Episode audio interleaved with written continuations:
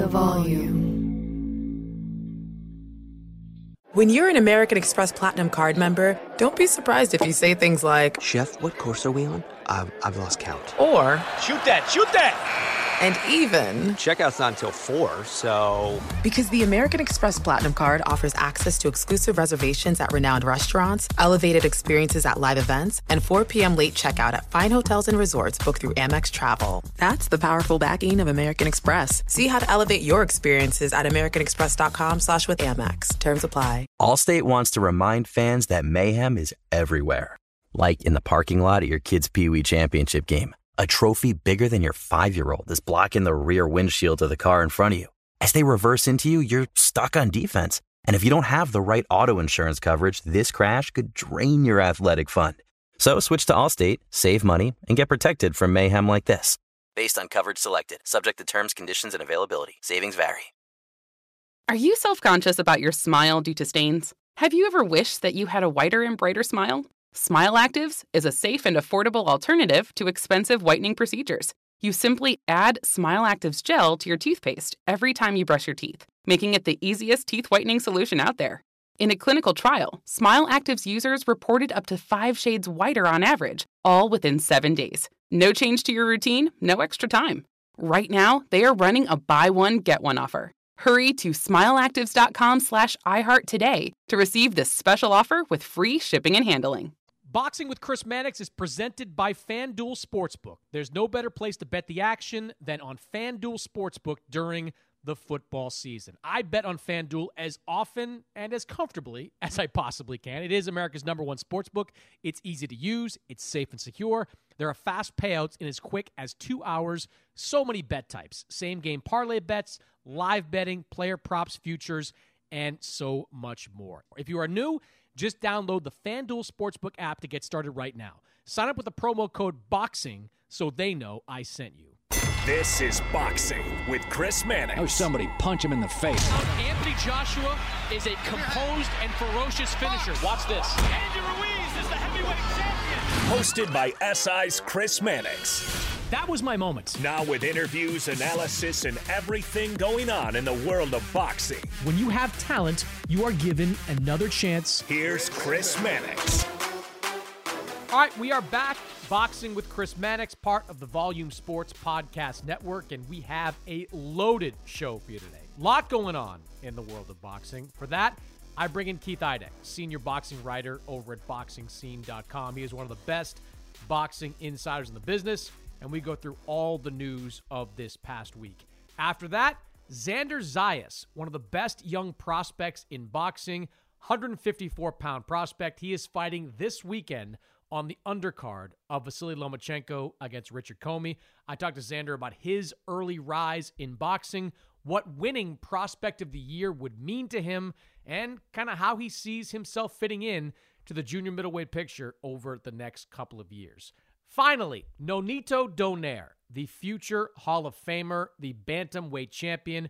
He is in action this week. And Nonito breaks a little bit of news on this podcast, some interesting news towards the end. So stick around for that interview and to hear what Nonito has to say about his future in boxing. As always, best way to support this podcast, get over to Apple Podcasts, post a comment, leave a rating. It's simple, it's easy, it's free. It's the best way to make sure that we keep doing this podcast week after week. That's it. All right, on to the show. All right, Keith Idec is here, boxingscene.com, fresh from sunny Southern California at the Gervonta Davis Isaac Cruz fight. Keith, I, I gotta tell you, like I, I, came from Vegas where Devin Haney beat Jojo Diaz, and I'm sure you had the same feeling I did getting off the plane. It was like mid 70s in Las Vegas, and I get off the plane in Boston, and it's like 38, and the wind is howling. It's like, what am I doing here? Like, what what what is what kind, what are my life choices all about? You know, I, it's it's uh, this isn't funny, obviously, but um, I, I did an 11 day trip. For, went from Vegas to LA, from Fulton Figueroa to to Tank and uh, and Isaac Cruz. And on the flight back from Los Angeles, it was absurdly windy in New Jersey. The closest I've ever come to being in a plane crash. Like like wow. it was pretty. it was pretty harrow. And I'm not a, I'm a, I don't care about flying. I'm not fearful of it in any way. I've, you know, obviously done it millions of times, just like you have. But the landing was so, uh, the the plane was just teetering back and forth, and it, and it, right till we landed on the ground, and I was like, man, this is going to be a bad landing, you know, like. And and people actually, you know, I always laugh when people clap when you know people clap when the pilot lands yeah. a plane and that was a time I was like, yeah, maybe I should start clapping this time because this he he deserves it on this one because it was a pretty, I mean, not like we were nose diving toward the ground, but but I thought the the the landing was going to uh to be pretty eventful. I guess best way to put it. I, so. I, get anxious. I get anxious every time I land. Every time, mm. like I'm always kind of thinking, like, wait a minute, we're coming in too hot. Wait a minute, we're overshooting yeah. the runway. I always have these weird thoughts in my head that you land, and obviously every time it tends to work out. Yeah, no, you're still here, so that's a that's still a good. Here. Hey, listen, depending on who you ask, that's a good thing, though. You know. But... Yeah, that's true. That's true. That's true. Various corners of social media uh, where uh, where they have where opinions do vary. Um, all right, let's uh let's jump in first. I want to talk about this past weekend. Hey, can we take a quick timeout, real quick? Because we, we we do have to address the 160 pound elephant in the room.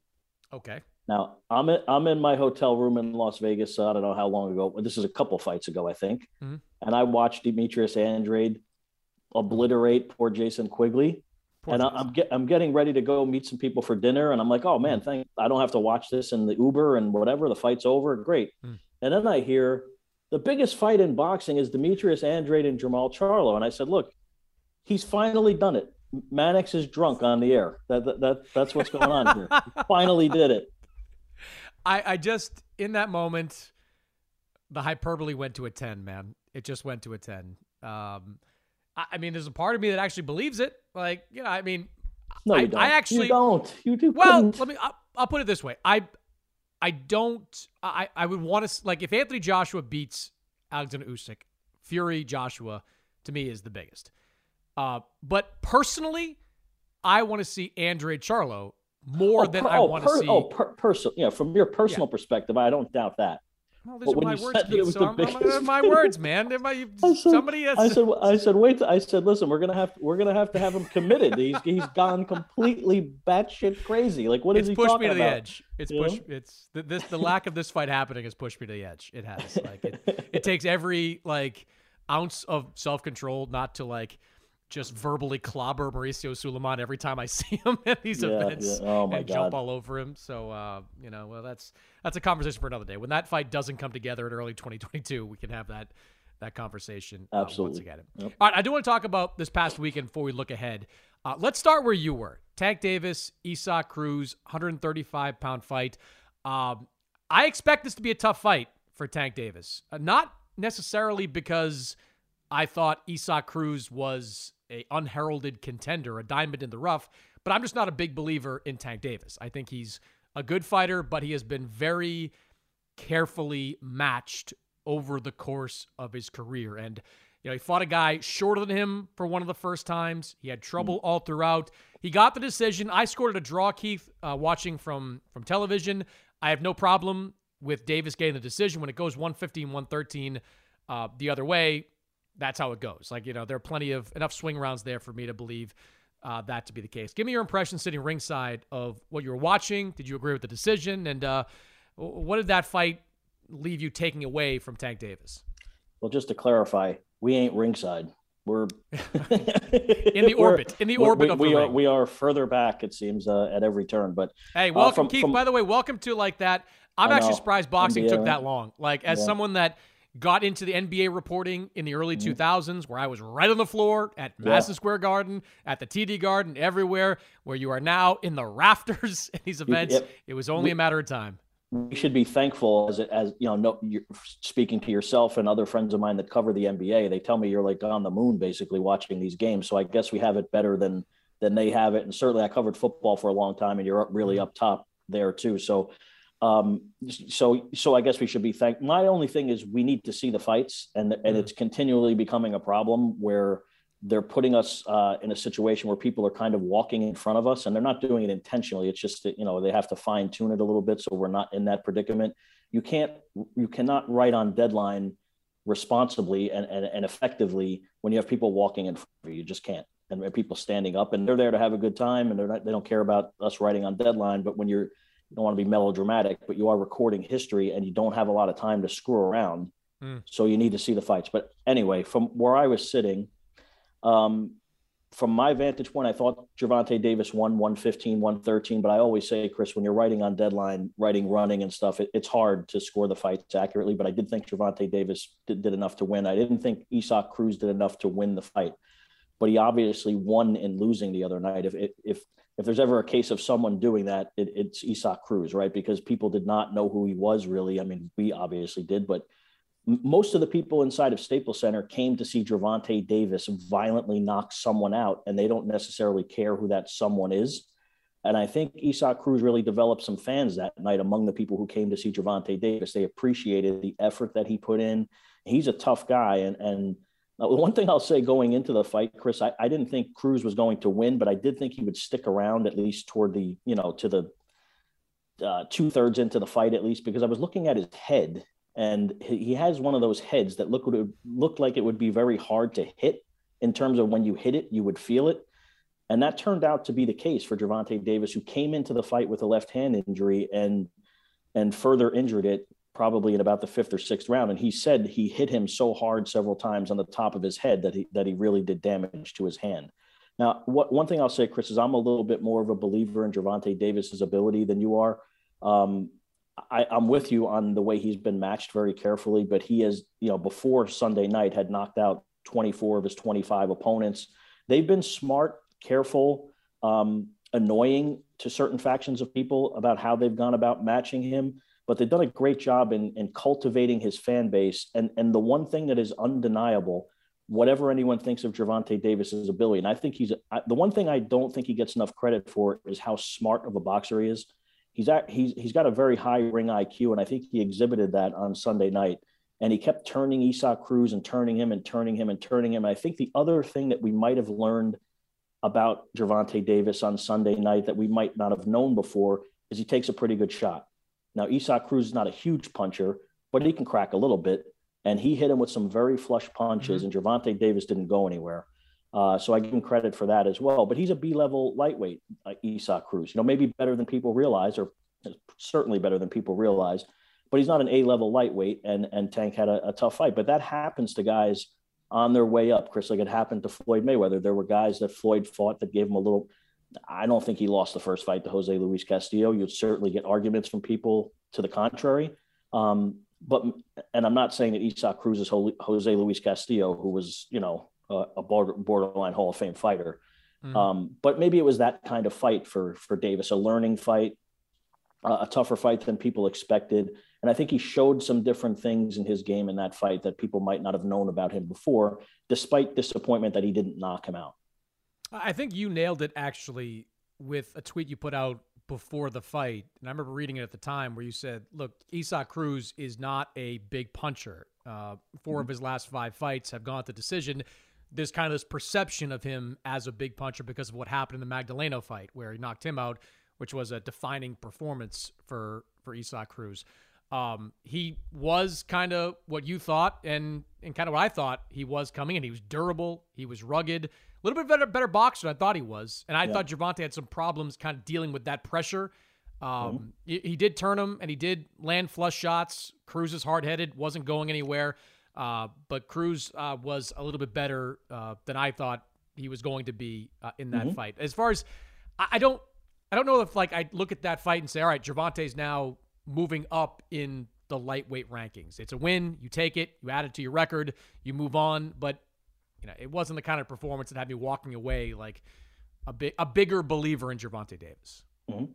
Yeah, you know, the one thing that going into the fight that I thought was interesting, and it played out exactly how people who know what they were watching were telling me going into the fight. You know, Sean Gibbons, who is the, the you know the president of Manny Pacquiao Promotions, which promotes Isaac Cruz, had pointed out, and several other trainers did as well, is that Gervonta Davis tends to get so much torque on his uppercut because he's used to fighting taller fighters. And he really was not able, he tried, but he really mm-hmm. wasn't able to do that on Sunday night because Isaac Cruz is, is at least probably two inches shorter than him. And Gervonta Davis is not tall. but mm. probably two inches shorter than him, and he was crouching down a lot. And when he tried to get you know everything into those uppercuts that he tends to get and knocks people out in violent ways, he wasn't able to do it. And then you throw in Isaac Cruz's toughness and, and great chin and everything, and it made it difficult for Gervonta Davis to knock him out. And you're not going to knock everyone out. I mean, there's only one. There, there, there are two boxers, you know, at the top level. Uh, Vergil Ortiz Jr. is not really a champion, so um, but Vergil Ortiz Jr. and uh, Artur Beterbiev have knocked out each of their opponents, but it's not common. So the mm-hmm. fact that he went the distance doesn't take anything away from Gervonta Davis's uh, mystique or whatever you know, whatever you want to call it to me. Uh, but I but I'm I'm with you in the sense that 2022 needs to be the year, Chris, that he fights one of these guys that people want to see them fight, want to see well, him. let's let's talk about that then, Keith, because you were at the press conference afterwards. Gervonta Davis, Floyd Mayweather, Leonard Ellerbe, the trainers and staff of Gervonta Davis. Did you walk away from that press conference thinking we're going to see Gervonta Davis in with one of the top guys next year? Well, it's going to have to make financial sense, right? And and and they were really directing these comments, in my opinion, to they weren't mentioning them by name, but they were directing these comments specifically toward Devin Haney and toward Ryan Garcia because they did try to make the Ryan Garcia fight last year, and that's something that had been told to me several months ago uh, you get varying degrees of how close they came to making it. But once Ryan Garcia and his team started to believe that that Manny Pacquiao fight was real, which it clearly right. was not, um, then Gervonta Davis's team understandably went in a different direction. They committed to the fight with Mario Barrios, and that's who he was fighting next. And then Garcia's team said, "Well, we came back. Well, I mean." Coming back to a guy when you know he's committed to another fight is not really coming back to a guy, in my opinion. But um, the one thing I would say as it relates to Ryan Garcia just please go fight somebody and get off of yeah. social media because it's I mean it's getting a little annoying to to the to the fighters I'm sure.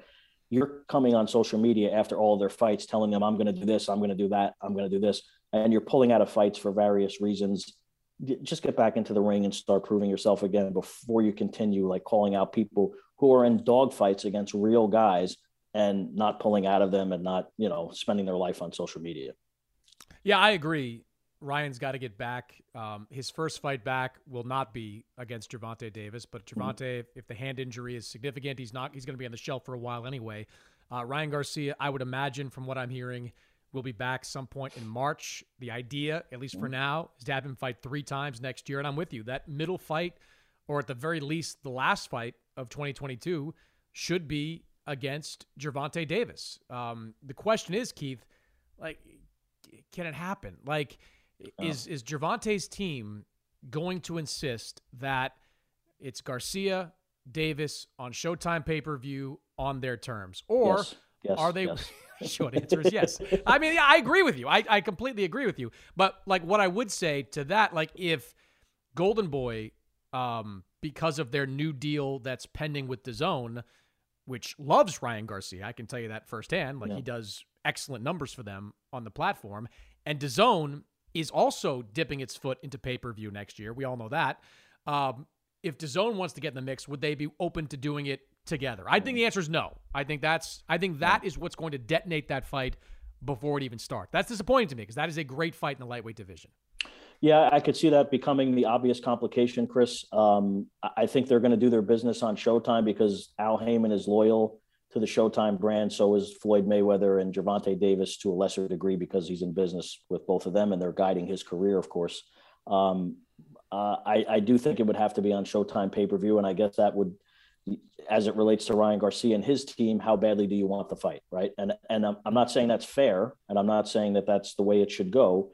I'm saying that is the way it's going to go, like it yes. or not. So if you want to fight Gervonta Davis, you're going to fight him on Showtime pay per view or you're not fighting him. Now that's going to open up Floyd Mayweather and Leonard Ellerbe and Gervonta Davis to criticism, but that's just the the one thing I will say is Ryan Garcia has a lot of Instagram followers. He's very popular, but he is nowhere near as proven as a gate attraction or as a pay-per-view fighter as Gervonta Davis. So that I think that they do have leverage, and I do think they have the numbers to back that up. Now he's not a a five hundred thousand pay-per-view buy per fight fighter, but he's a 200,000 per fight, you know, fighter. And there aren't many of those uh, left in boxing, you know? So, yeah. So I do think they have the leverage there. And and look, the kids' numbers.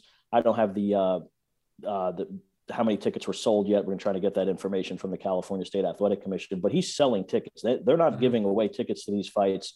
And the one thing I notice at his fights, uh, it seems to me when because I've been at all of Tank Davis's. I was in Baltimore when he sold out Royal Farms Arena. I was in State Farm Arena when he when he did big numbers there twice, and they did a four million dollar gate for his fight against Mario Barrios. That no one knows who Mario Barrios is, and they did a four million dollar gate, and those people were there to see Tank Davis.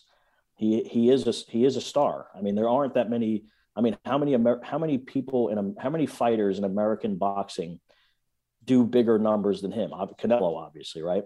Uh, he's not American, but in American boxing, uh, Tyson Fury, I guess, I guess but it, but you got to put him in with the right guy. I mean, Tyson Fury and mm-hmm. Deontay Wilder made magic together. They didn't make magic separately.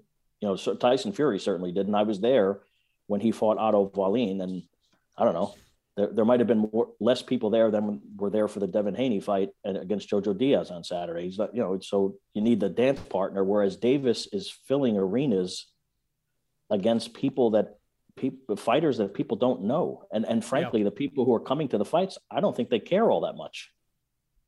Yeah they're there to see him. Yeah. Yeah to see him him operate there. I, one thing in addition to the network issues that could create problems for that fight I, I agree with you that davis is the a side he's the bigger attraction but you also can't treat Ryan Garcia like he's Isaac Cruz. You can't treat him like you're doing him a favor coming over. I mean, Ryan, for you know he he's he's a budding star. He's not a star in terms of attraction in the way Gervonta has become, but he does have that huge social media following. He does have a, a perfect record. He does have uh, a team behind him. He's got Team Canelo operating behind him, and he does, even though they're not released, from what I understand, does really good numbers in terms of viewership uh, yeah. when he fights on DAZN. So I, I, I don't. It can't be one of those situations, and this is often how Floyd operated at times in his career, where you say, mm-hmm. "All right, we're going to give you this." Here's mm-hmm. even remember the early negotiation with Pacquiao. Floyd was like, "Here, take a forty million guarantee or whatever it was." Like, right, you know, right. Like, you can't th- treat I, you can't treat guys like that. And I think Manny wound up making somewhere near 130 million dollars yeah. was his takeaway from from that fight. So yeah. obviously he was being under undervalued there. But the one thing I'll say as it relates to social media, and this isn't a shot at Ryan Garcia or any or anyone else, social media is not real life. So to to some degree, it's not real life. I mean, Devin Haney has over a million Instagram followers, right? You were there on Saturday night, and it was a tough fight.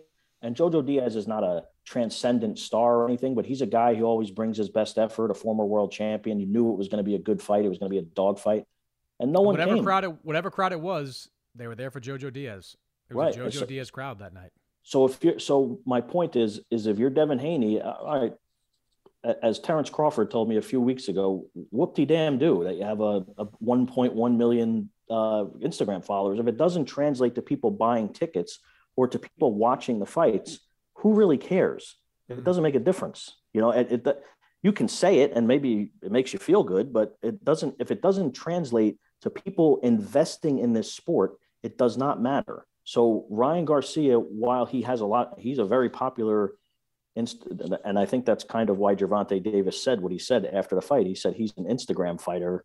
He said he was a pretty girl and other things as well, but he said he was an Instagram fighter. And look, I mean, the kid has to prove at some point, and, and I do agree with you, Chris. It's it's completely unfair to expect Ryan Garcia to come off a one year layoff and fight Gervonta Davis. That's not happening, and that's not mm. realistic. But but I think there needs to be some tangible proof, and maybe that might be from the DAZN people releasing the numbers to the Showtime, however they're going to do this deal, proving to them how many people have watched his fights because they're certainly not going to take people's word for it. You know, I mean, there's no. going to have to, you know, and maybe they could come to an agreement where everything is kept, uh, you, you, know, under wraps and, and it's not able to be released to the public or whatever to, to, to prove what his value is because you mm-hmm. can't, you know, in boxing, everyone's full of shit to some degree, right? So you, you're not just going to take people's word for it, you know?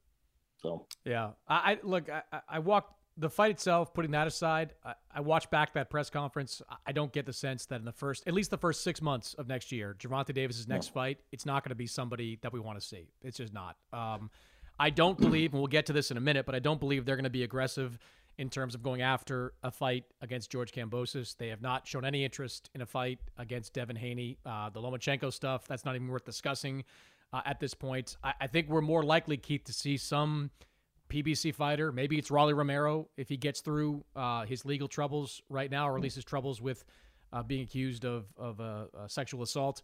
Uh, that, that feels to me like it's the more likely outcome for the first half of next year.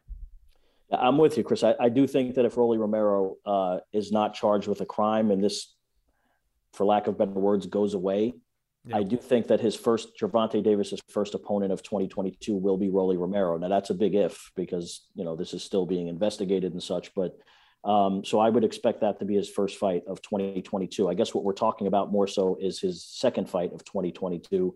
And if that fight isn't against someone that the public, you, me, everyone involved in the media really wants to see him fight, well, then you really have to question how they're going to move forward there because then he's going on 28 years old. He's not he's not old, obviously, but he's in the heart of his physical prime. But how much longer? Because because we're at the point now with Gervonta Davis that he's probably a twice a year type of fighter. He's being paid a lot of money. His fights are exclusively on pay per view. There aren't too many guys that do three pay per view fights. You know, Canelo's uh, an anomaly, of course. I mean, mm. three pay per view type of fights per year. Uh, so, you know, I, I want to see that second fight. And I'm not crazy about the first fight being against Rolly Romero, although there's some bad blood there and, and they'll be able to promote the fight and all, all that. But not crazy about that being his first fight, but just being realistic, I think that probably would be his first fight if Rolly Romero gets past his legal troubles. And then does he fight Ryan Garcia, Devin Haney? Um, well, those are the two, right? I mean, because Teofimo yeah. Lopez. I, course, Ryan, you know, look, we're getting to the point too where where Devin's gone. Like, I, I think if Devin gets this Kambosos fight, he wins. He's out after that. Like, he, he might stick around for if he can get a Gervonta fight before the end of 2022. I think Devin would make weight for it, but I mean, the last couple of fights I've been around Devin, I know how hard it is for him to get down to 135. Yeah. He's 23 years old. He's a big framed kid. He's growing into that frame by the month. Um, he'll cut weight for George Kambosos. He would cut weight for a 2022 fight with um, with Gervonta Davis. But if it doesn't happen next year, I think Devin's long gone. I, I love Devin Haney's answer after the fight, which I'm sure he had uh, he had planned to say after the fight when when you asked him would, would you go to Australia? And he said he would go to Jupiter for the fight. So I thought that hmm. was that was a funny answer but and true. Uh, he'll go anywhere he has to to fight George Kambosos but what I've been led to believe Chris you know behind the scenes and talking to people involved I'm not 100% sure that George Kambosos is going to fight one of these elite level lightweights in his first fight in Australia. I, think he might take um, an optional defense of his title sort of a victory lap in his first defense of the title in a either in a stadium or an arena because I know they keep throwing this 80,000 seat thing around and that is not easy to do. No. You know, you know Jeff Horn's fight against Manny Pacquiao and again he's fighting Manny Pacquiao drew mm-hmm. 50 something thousand people in Australia and I don't know that George Kambosos is as big as well Jeff Horn became big by beating Manny Pacquiao but I don't know that he's as popular there because Teofimo Lopez is certainly not as big of a name as Manny Pacquiao so I don't know that he's bigger he's a better fighter probably, but I don't know that he's a bigger attraction than Jeff Horn. So uh, what I'm getting at though is I think maybe George Kambosos is talked into by his people taking a lesser fight and and uh, and a voluntary defense in his first fight, and then fighting either Devin Haney. And I would not be surprised if Gervonta Davis is in the mix for that because it, it would not be in Australia. It would be in the because again they're going to try to call the shots. But if you pay George Kambosos enough, uh, I think he would go to Jupiter too, right? I mean, it's about this is all about dollars and cents. So he's not going to take these these lightweight titles to Australia and set up camp there for five years and try to defend. You know, he, he's going to have he's going to go where the money is. Like they, everyone follows the money in boxing, and I think he'll do the same thing. And I think he'll be satisfied if he goes and makes a voluntary defense against whomever and, and win and you know retains his titles. He gets that out of his system, and then he'll go where the most money is available for him. And and yeah. I think the, I'm sorry to cut you off, Chris, but I think yeah. the most money available would would be for, for fighting Gervonta Davis than fighting Devin Haney. Yeah, I, a few things. There's a lot of moving parts when it comes to Kambosos' his next fight. I, I do believe, and you've probably heard the exact same things, that people on Kambosos' side are kind of lining up that tune-up, right? That whoever that guy may be in Australia to have that optional defense. Can they convince George Kambosos to do it? Like George. I asked him point blank uh, on last Saturday. Like, there's a lot of people that believe what you just said there, Keith, that you are going to take an optional defense. He said, absolutely not. I don't want an optional defense. It does nothing for me. I'm going to go straight into another big fight. Now, money can change all that, right? Like you can say, take this fight. It's easy, make a lot of money, and then we'll move on to the next deal. So that's certainly possible. Why I think a deal, a, a co-promotional deal with with Matchroom, DAZN, whatever you want to call it, is I, I lean that that will be the direction he goes for now, is because I think George is going to want a multi-fight deal with whoever he links mm. up with. It's not going to be I'll take X million to fight Gervonta Davis or X million to fight Devin Haney or X million to fight Vasily Lomachenko. He's going to want a comeback fight after that, and maybe even one more. I mean, I, I from what I've been hearing, they're looking for like a three fight deal on his uh in his uh, next kind of pact with somebody. There's only so many options that are out mm-hmm. there. Like, can PBC present enough money and options for Kambosos to have three fights on that side? Uh, I don't believe Top Rank can do it, at least not right now with the guys it has at 135. On the Matchroom DAZN side, you have Devin Haney, you have Ryan Garcia. Hell, you have Jojo Diaz. I, if, if there's like a quote comeback fight, if George needs it,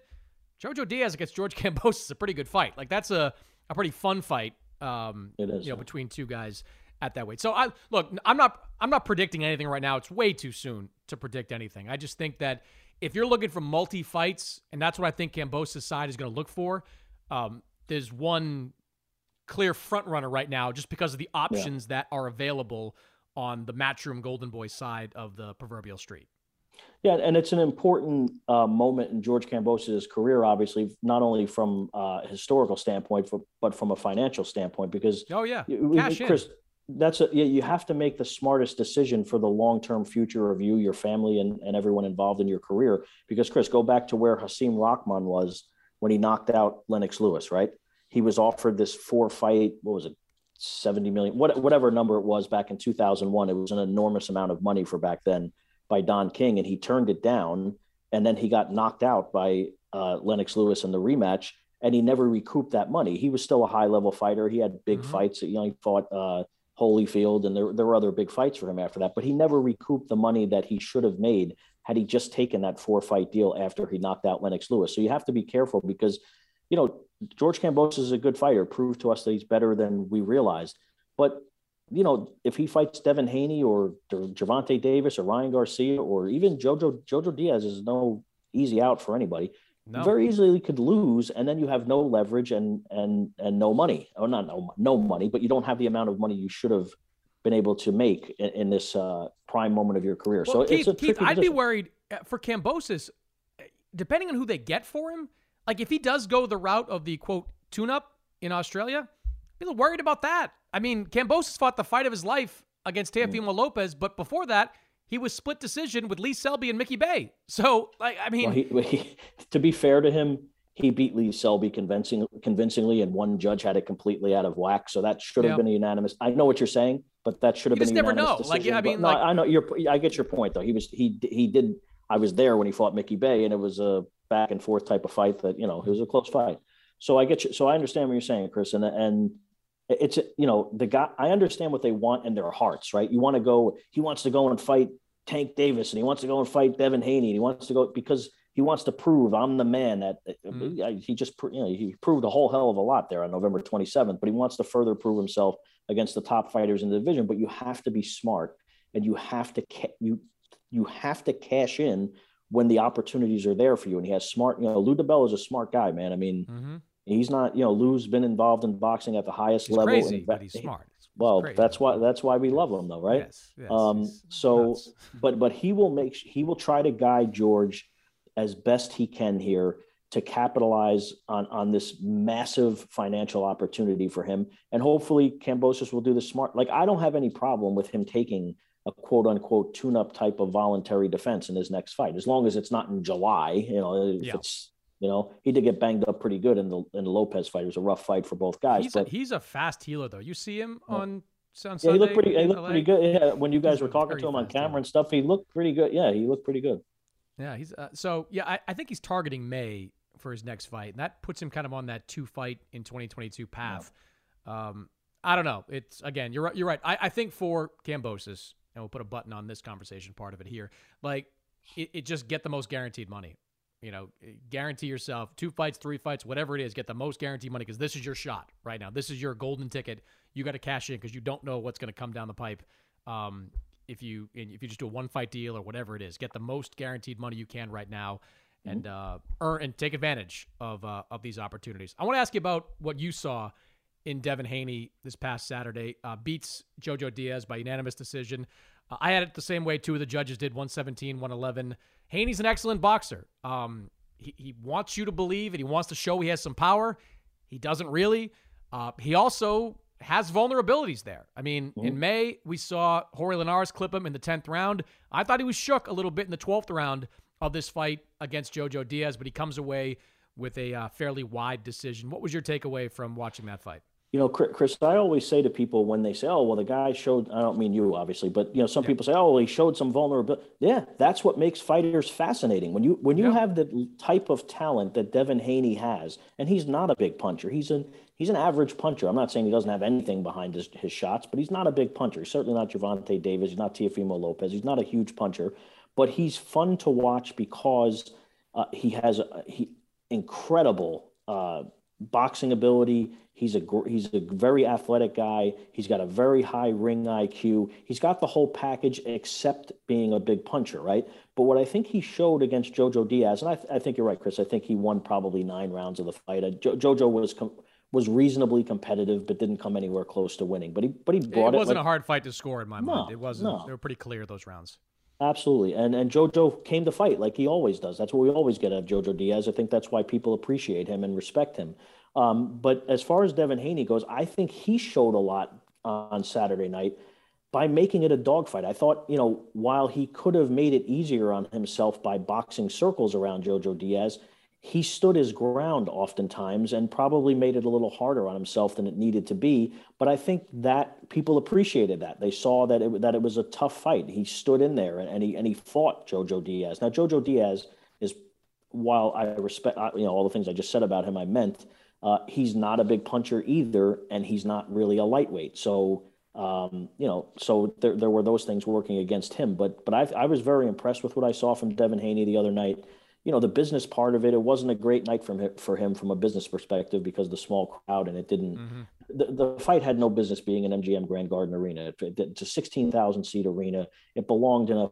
You know, there are other venues in Vegas, three, four thousand seats. It would have looked much better with the with the building packed and everything. But um, that aside, I was I walked away from that fight very impressed with Devin Haney, and the fact that again he showed some vulnerability makes me want to see him against the top guys even more because those are going to be fun fights. He's gonna if he fights Gervonta Davis at some point, he's going to get clipped with a shot, and he's going to mm-hmm. have to fight his way out of it. That's just inevitable, right? But he's also a masterful boxer, and he'll and his length and his jab, and and, and he's just a really smart fighter. He'll give everyone fits. So you know, so I don't think he damaged his brand at all inside the ring. I thought it was a, a win-win for him, and I'm looking forward to see whoever he fights next. Uh, he is a masterful boxer. He might be the best pure boxer amongst those young fighters in the 135 pound division. Lomachenko obviously is in a class kind of uh, by himself, but I mean, I, I he, he, fights like a guy that's seven, eight, nine years older. I mean, his punch placement is great. His accuracy is great. Uh, his movement is great. His footwork you know, he was going up against a southpaw for one of the first times of his career, and he looked like a mm-hmm. guy that's been fighting one, you know, every other fight. Like he was mm-hmm. really good in that regard. There is that, and I said this on the air. There is that kind of devil on his shoulder that wants to prove he can bang. Like it's just mm-hmm. like his. I don't want to call it an Achilles heel because I love it. Like, but I, am yeah. sure that Bill Haney, Ben Davison, all the smart people in his corner, at times during that fight, probably say box more. Like, you know, move a little bit more. Don't start throwing haymakers with guys. And but but like that vulnerability, as you said, it makes him good TV. I, I'm just it does strike me that he has not been able to gain traction with an American fan base yet. He does have the followers on yeah. social media, but whether it's Linares or now Jojo Diaz, I was at both those fights. They were both pro other fighter than, than Devin Haney crowds. Like he just yeah. he has not been able to pull a real fan base, which I guess is a little bit surprising to me. Yeah, very much so. Because, like I said, he's a fascinating guy to watch. And he look his that devil on his shoulder that you're talking about. it's eventually going to cost him. Uh, it, you know, it's it's going to be his his downfall at some point in a fight because he's going to try to bang it out. When you're not a banger and you try to bang it out with a banger, it's not going to go your way at some point. But mm-hmm. but he's going to beat a lot of guys too because he's just so good. You know, he's so smart, so talented, so, and all the things you said. Like he's such an accurate puncher. His footwork is amazing. I mean, he, you know, he. I would I would like to see him fight Lomachenko. You know, I think that would be an interesting fight. But but again, it goes back to the business side of it. When when they tried to make Devin Haney against Vasily Lomachenko, which they tried to make for this Saturday night, Devin Haney's people asked for five million dollars.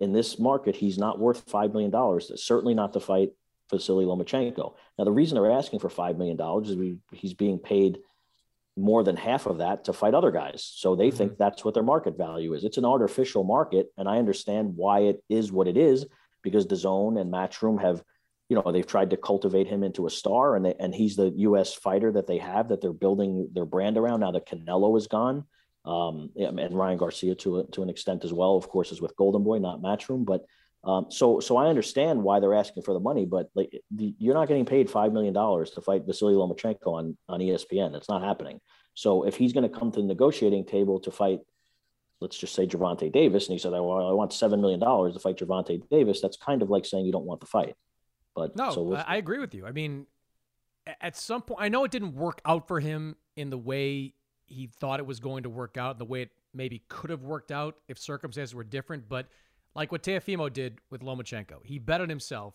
and mm-hmm. he believed that would be a springboard into bigger and better things. Now, it didn't turn out that way in because of the pandemic and then because of a lot of issues he had going into that fight uh, right. against Kambosos. But I like that attitude, right? So mm-hmm. if you get offered a fight against George Kambosos, don't ask for the moon. Like, you know, get you're going into that fight, you'd probably be the favorite going up against Kambosos.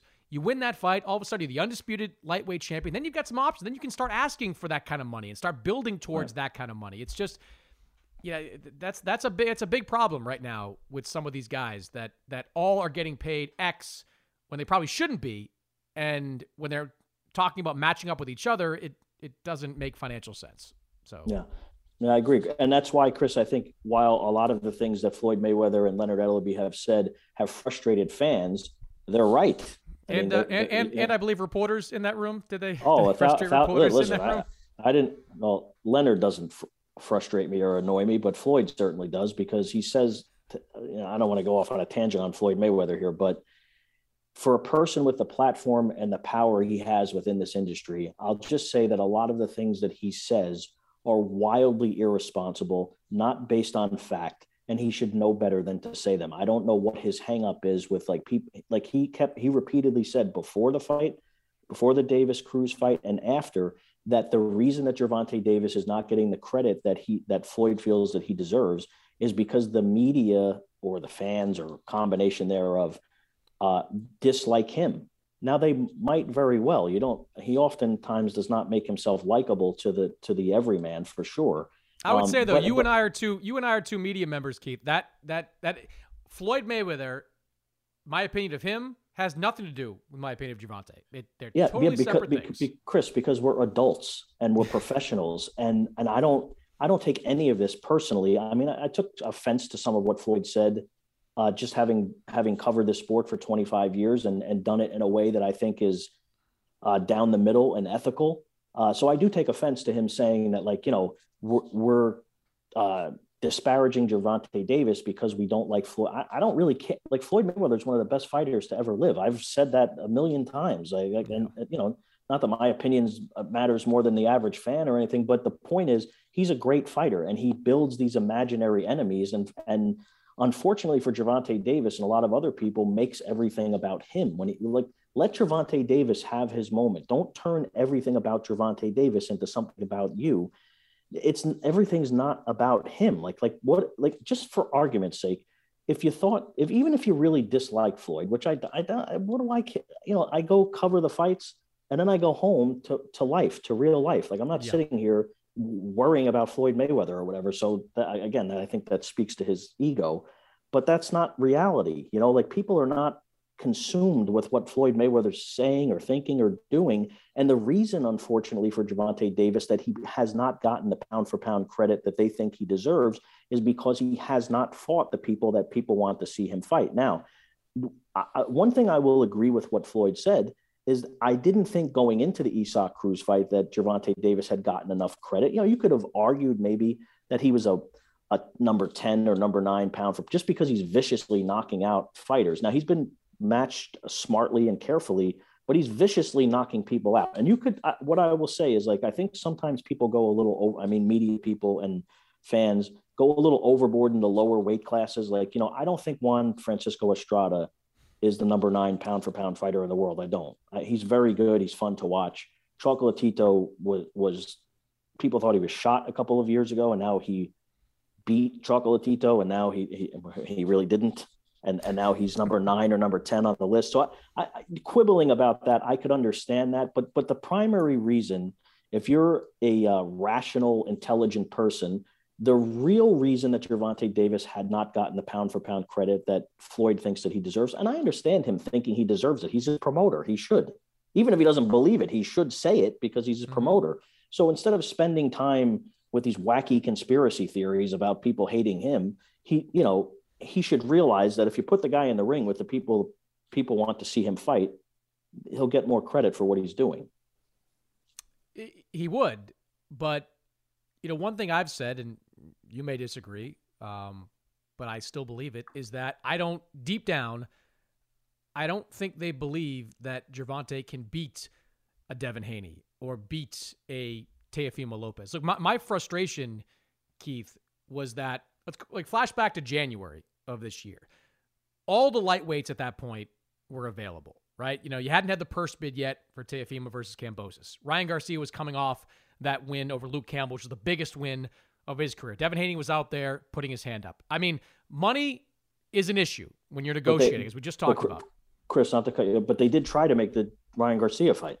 And they, Ryan Garcia wa- and Ryan Garcia walked away from it. So I don't know. That's not their fault, right? Okay, I mean, or putting putting Ryan Garcia on it. Fine, you're all right. That that is they they did do that. Uh, but all the other guys that are out there, like they were, they had options. Like they could have pursued other fights. Instead, they went to Mario Barrios at 140, whatever. They go to Rolly Romero at 135. I don't know what Rolly Romero did to deserve a fight with Gervonta Davis besides talking a lot of smack about him. And then when he falls out, they go to Isaac Cruz. Like I just, I don't feel like there's been any kind of effort to be made to consistently try to make big fights. Like they're not calling top rank to try to make a fight with Vasily Lomachenko. They're not calling, right. uh, certainly not pushing to do a Devin Haney fight right now. I just, I mean, this guy's 27 years old. It's time to see what he's got. And until we see right. him in against these top guys, he'll get paid. And look, if you're a boxer and you're getting paid for, you're getting higher reward for lower risk, you're selling tickets, you're making millions of dollars, you're not putting yourself at maximum risk. Okay, great. Like you know, you're putting your life on the line out there, not me. But at the end of the day, you don't get the respect until you beat the top guys. As simple as that. Like there's yeah. there's no two ways I, about it. You you have to face top guys to get the universal respect. That's how look, Floyd, and I'm repeating myself a little bit from a, a couple of podcasts ago, but like Floyd, you know, he got his respect early. He beat Genaro Hernandez at age 20. He beat right. Jose Luis Castillo twice. He beat Diego Corrales. He went to Jersey to beat Arturo Gatti. Like he did these things. Like Floyd, Floyd's talking about this guy getting respect. He didn't do anything Floyd did. Like he, Floyd did these things. Yeah, and and of course they're trying to follow the Floyd Mayweather blueprint, but I don't think that that's realistic. Now I understand the smart matchmaking and and being careful about who you're fighting. There's not going to be another Floyd Mayweather. There's not going no. to be another boxer who makes eight, nine hundred million. That's not happening. But be, uh, primarily because Gervonta Davis nor anyone else has Oscar De La Hoya waiting in the wings to fight because that's mm-hmm. really when Floyd Mayweather became Floyd Mayweather. You know, forget everything that happened thereafter, which he, you know, they obviously did an amazing job building his brand and his his empire and everything. But he made ten million dollars to fight Oscar De La Hoya, which in 2007 is a lot of money for a prize fight. And what, but he didn't make $30 million to fight Oscar De La Hoya. He was the B side against Oscar De La Hoya, and his guarantee was $10 million. He went in there, he beat Oscar De La Hoya, despite what some people might think. I think he can, he I thought him. he won the fight, no problem. Um, but that changed his entire career trajectory. And there's no one like that for like if just let's say Gervonta Davis fought Vasily Lomachenko, who's the older guy, the former champion, and all that. He ain't Oscar De La Hoya, so you're no. not gonna, you know, it would be a tough fight. But let's say Gervonta Davis goes in there in a, in a real tough fight and beats Vasily Lomachenko. Well, his career from a financial standpoint is not going to change the way that Floyd Mayweather's career changed when he beat Oscar De La Hoya. There's no De La Hoya there, so he doesn't exist. So I don't know, you know, that he, he, while they're following the Floyd Mayweather blueprint. And look, if I'm Gervonta Davis, yeah, I'm going to, no matter what I think about, you know, whatever per- personal things have happened between them, which have been well documented and whatever, and, and maybe they've repaired it to the point where it's it's better or whatever. You can't argue with the fact that the guy, look what he did. I mean, you can't as much as he might annoy us with some of the things that he says, these unfounded accusations and all this nonsense, there's no arguing with the fact that the guy did it better than anyone else. Whatever, mm-hmm. however you think he avoided Margarito or whatever people say, like on our web on our website and the forums and all that kind of stuff, all the things that they've been saying for 15 years. Short of all that, the guy made almost a billion dollars in boxing. I mean, think about that.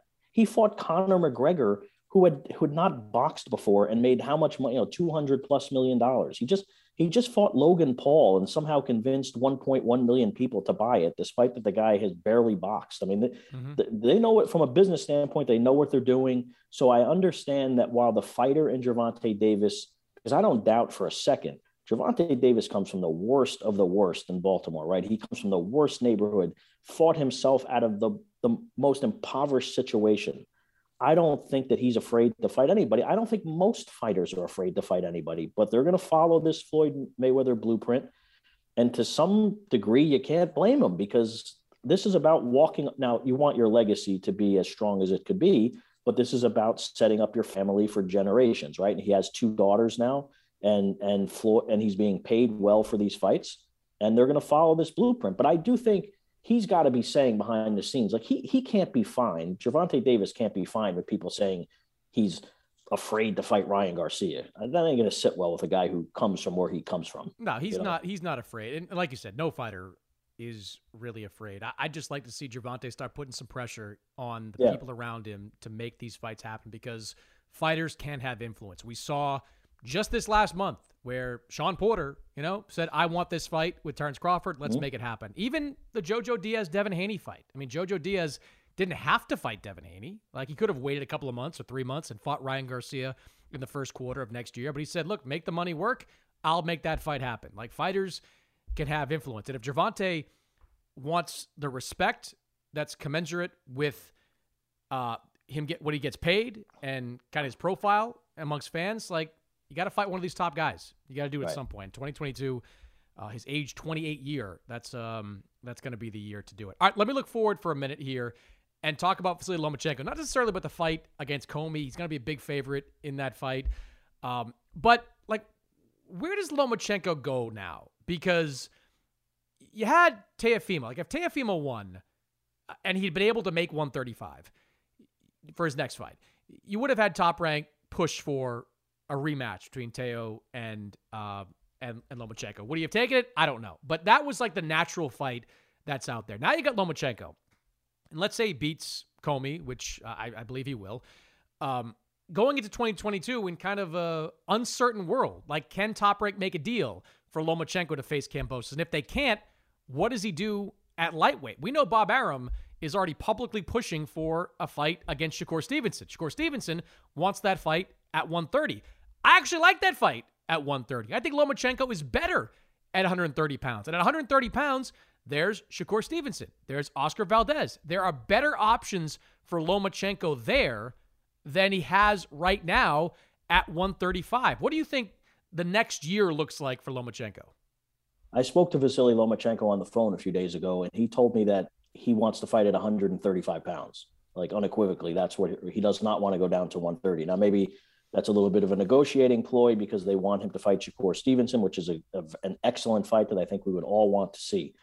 But Chris, to be fair, if we're going to criticize Gervonta Davis for where he's at in his career and who he's fighting, the bottom line is Vasily Lomachenko is fighting Teofimo Lopez's leftovers since he fought Teofimo Lopez. He fought mm-hmm. Nakatani in June Um, and now he's fighting Richard Commey, who, while a powerful fighter and a former lightweight champion, was flat out destroyed by Teofimo mm-hmm. Lopez two years ago at Madison Square Garden. There's no reason whatsoever for Vasily Lomachenko to fight Richard Commey, except that you can't get him. Now, it's not easy to get him the other fights because they did try to make the Haney fight and all that. But uh, he, the bottom line is he's fighting guys that Teofimo Lopez beat, and he has no one to blame for this but himself and his team. Because I have repeatedly said this before and after the fight. The fact that they did not get a rematch clause inserted into the contract for the Teofimo Lopez fight was a strategic mistake. Now, he made a strategic mistake in the fight in that he didn't start fighting until six rounds into it. So that's on him also. And when he fought in the second half of the fight, it was an excellent high level fight. And he came back and made it much closer than it actually was on the scorecards. But I think the biggest mistake that they made because he had the leverage and he was the champion, and Lopez was desperate for that fight. They could have and should have put a rematch clause in that contract. Now, I've been told from people that work with top rank, oh, well, that's not real. Why not? Everybody else does it. Everybody else does it. And it wasn't a mandatory fight where you couldn't insert a rematch clause into it. It was a mistake. And it's been proven to be a mistake because he has fought Nakatani and Richard Commey in his two fights since he lost to Lopez. And under no circumstances was Teofimo Lopez, after all the things that Vasily Lomachenko said about him, he was not giving him a rematch. Now, you could argue that turned out to be a mistake too, because maybe he would have made more money than he even made for fighting George Kambosos in the rematch. But he was not going to give Vasily Lomachenko the satisfaction of fighting him again after he beat him in the fight. So, uh, you know, I think maybe Lomachenko and his team deserve more criticism here than Tank Davis and his team because what is he doing? He's he's yeah. fighting Richard Commey Saturday night at Madison Square Garden, and I, I don't want to disrespect Richard Commey's a, a hard hitting guy. He you know he comes to fight and everything. But what is beating Richard Commey doing for Vasily, other than fattening his bank account a little bit? What is it doing for Vasily Lomachenko's legacy for anything, really? Well, do you think he took that fight, and not to excuse it, because I think you're right, but do you think he took that fight believing that Teofimo was going to win and believing he just needed another fight going into 2022 to prepare him for that rematch? Like I think, you know, well, Top Rank was going to push well, maybe, for yeah. that no, rematch. Well, Chris, he has he has to fight somebody. I'm, I'm right. not saying he, you know he's got to fight somebody, but again, this is I mean, there's no way around the fact that he's fighting Teofimo Lopez's leftovers. I mean, that, that there's no two yeah. ways about it, right? I mean, I agree. I, I think I for me, where I start to criticize Lomachenko is next year. Is if he goes into next year and if he's so stubborn uh, about staying at 135 and the Kambosos fight doesn't come together, what does he do? Like can they? I don't think they can make a fight with Gervonta Davis. It doesn't seem like that's something that's even remotely been discussed. Um, and beyond that, like, what are we talking about? Like, what's there for him at 135 that's easy to make? And and if you're George Kambosos and you have all these options, that's not the guy I'm fighting. I'm not fighting so Lomachenko. Why would you fight him? I mean, it's the most complicated style of all of them, and he's still, you know, what is he, 33, 34 now? I mean, he's getting up there a little bit, but um, but I wouldn't fight him. You know, so what? And he has no, you know, losing the titles. He has no leverage. I mean, he's still. Uh, you talk to him, Keith. Why, why do you think he doesn't want to go back to one thirty? You think it's the weight? Like he doesn't want to cut that five pounds? Because I think we've watched him rise from one twenty six on up. I think he's so much better at one thirty. Like he is a much yeah, he, better fighter at one thirty. Yeah, yeah, I think so too. I, I I tried to ask him that. I didn't really get a straight answer, to be honest with you. And again, mm-hmm. I don't know. Maybe if that's a negotiating ploy by them because they know, look, Top Rank does not want to put for whatever reason is hell bent on not putting Oscar Valdez in the ring with Shakur Stevenson. Now, I think it's because they think Stevenson would beat him, but Stevenson has earned that fight. He went and, excuse me, he went and beat Jamel Herring to get one of the titles, and now it would be a unification fight. And Oscar Valdez, let's be honest, he ducked him at 126 pounds. Mm-hmm. And now, and now he says he wants to fight him, and it would be a unification fight. I mean, if you're Shakur Stevenson and his team, I'd be pretty annoyed that they don't want you to fight Oscar Valdez, right? So so they want supposedly they want to put him in the ring with Lomachenko, which is clearly a tougher fight for Shakur Stevenson. Mm-hmm. But is, is Lomachenko going to do it? Because what's really to gain for Lomachenko? There's not really a whole lot. All right, so you go back. Just let's say he he goes and fights. You know, he acquiesces and goes and fights at 130 pounds. Well, he has already been a 130 pound champion. It's not like it adds mm-hmm. anything to his resume. Now, if they pay him enough, he might do it. Um, but that's a tough fight. Not an easy fight for for not an easy fight for either guy. But I don't know if it makes sense for uh, for Lomachenko. I agree. You'd have to get paid, but I think for Lomachenko, you fight and beat Shakur Stevenson, and then you fight and beat Oscar Valdez, it's a pretty good year for you. Then you can pursue being undisputed at 130. Um, yeah. I mean, it's it's it's something. It just I just look around 135, and you know, you got Haney chasing Kambosos, Ryan Garcia still. Let's get him back in the ring first. Uh, Gervonta again. I don't see Gervonta against Lomachenko. Um, what are you going to do? Like, do you, what, what, are you pursuing at 135 that makes any kind of sense right now? It just doesn't like, you know, yeah. Jojo Diaz. Like it doesn't like it. Does, there's nothing there that that does it for me. So we'll see. I, would like to. I point, bottom line, I'd like to see him go back to 130. I'd like to see him acquiesce to that. And there's a couple of big fights he could be in mm-hmm. at 130. Shakur Stevenson, Lomachenko. Bob thinks it's a pay per view. I don't know. It's a good fight. I'd I'd want to watch it. Um, winner of that against Valdez. I don't know if it's pay per view, but I'd want to watch it. Like those are two high level fights that you could make at 130 pounds. If if it is a pay per view fight, my advice would be not to pigeonhole it to ESPN Plus. Yeah, that, despite them, despite them insisting that that makes sense for for the boxing business, it might make sense for ESPN and Disney to try to force people to to subscribe to to their bundles or whatever you know whatever their packages are. Mm-hmm but you are cutting off a significant portion of the audience that either either does not have ESPN Plus or is not willing to learn how to use it, even though it's not that complicated. People just are set in their ways. And look, I'm not saying that I don't want to go off on a tangent on this, Chris, but my point is big tangent not, day for you, Keith. Big big, big tangent, day. day. I mean, you know, these people are riling me up all over the place, I guess. But but what what I'll say is um Shawn Porter and Terrence Crawford. I'm not saying it was a 500,000 buy fight but it wasn't 135,000 buy fight either. And by restricting the people who would watch it, while again, and I'm not blaming this on top rank necessarily because they have to do what ESPN wants because ESPN is funding their whole operation. So they have to do mm-hmm. what they say. I just think it's short sighted in terms of the health of the boxing business by restricting people from buying the fight who who ordinarily buy it by just going to their remote control and pushing one button and it's over with, right? I mean, look, some people in addition to uh, you know the, the, logistics of it, some people don't like using apps. It's as simple as that. Right. Like you know, we we kind of discovered that DAZN did uh, with Canelo over the years. You know, a big yeah.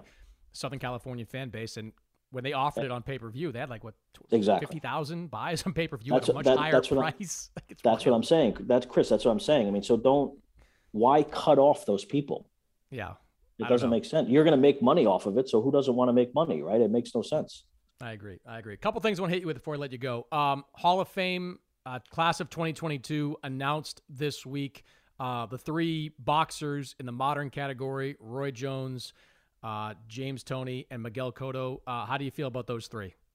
I mean, all all first ballot guys. They should have been, in my opinion. I understand you can. They're only you're only allowed to to vote for uh, a certain amount each year, but um, but yeah, Roy Jones obviously, you know, pound for pound king for a very long time.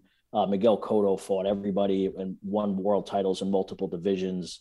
Um, you know, even fought technically at middleweight where he didn't really belong. Uh, always made for exciting fights. James Toney, of course, uh, you know, lost to Roy Jones in, the, in that you know that fight that everyone wanted to see back in 1994.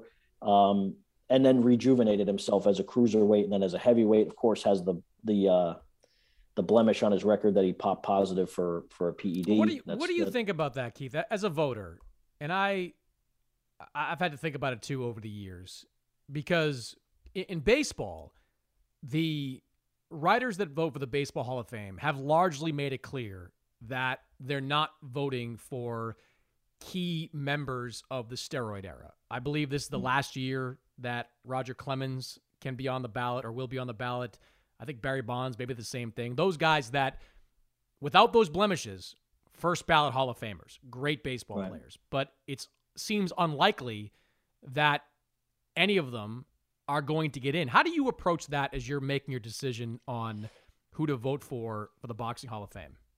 You know, it's it's a tricky tricky deal, Chris, in that, you know, boxing, as we well know, and, and people say this all the time, you know, people's lives are at stake here. This is not a matter of like, you know, hitting 755 home runs or whatever, right? I mean, this is people's lives are at stake. And when you cheat, I think it should be held against you. And I and I've said this on your podcast many times. Now, hmm. people defend Canelo and all that. I mean, but the bottom line is he he tested positive for a PED twice before his second fight against Gennady Golovkin.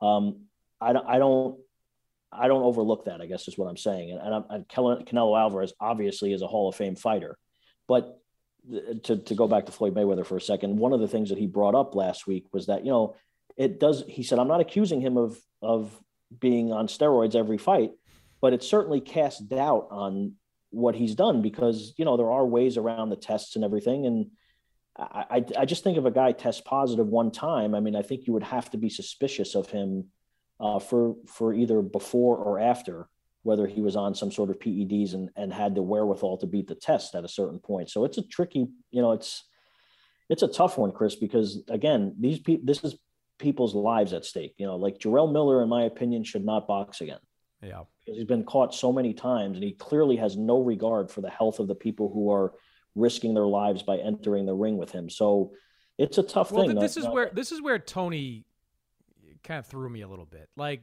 I, I think you can be subjective with some guys like the baseball guys like one of the things they're accused of is basically doing this throughout their careers like you know taking right. stuff forever mm-hmm. um, Toney tested positive twice for what I recall, pretty real substances. Like these yeah. were not mm-hmm. like he, these are steroids that he was testing positive for. And mm-hmm. I guess the argument for Toney was that he tested positive at the end of his career, and he'd already had a Hall of Fame career prior to that. Yeah. But that assumes that he wasn't doing anything before, which to me is a leap of faith. So he's the one that I don't know about. I don't know. I didn't vote this year because I'm an idiot and I forget to pay my dues all the time for the BBWA. But um, Get your forty dollars in, cheapo. I did actually. Jake Donovan, shout out. He knows. I, I, I, dropped it in a couple weeks ago. Um, I don't know that I would have voted for Toney. That's that's the one guy. Yeah. Uh, you know, I, I, understand arguments for uh, the two serious positive tests that would have.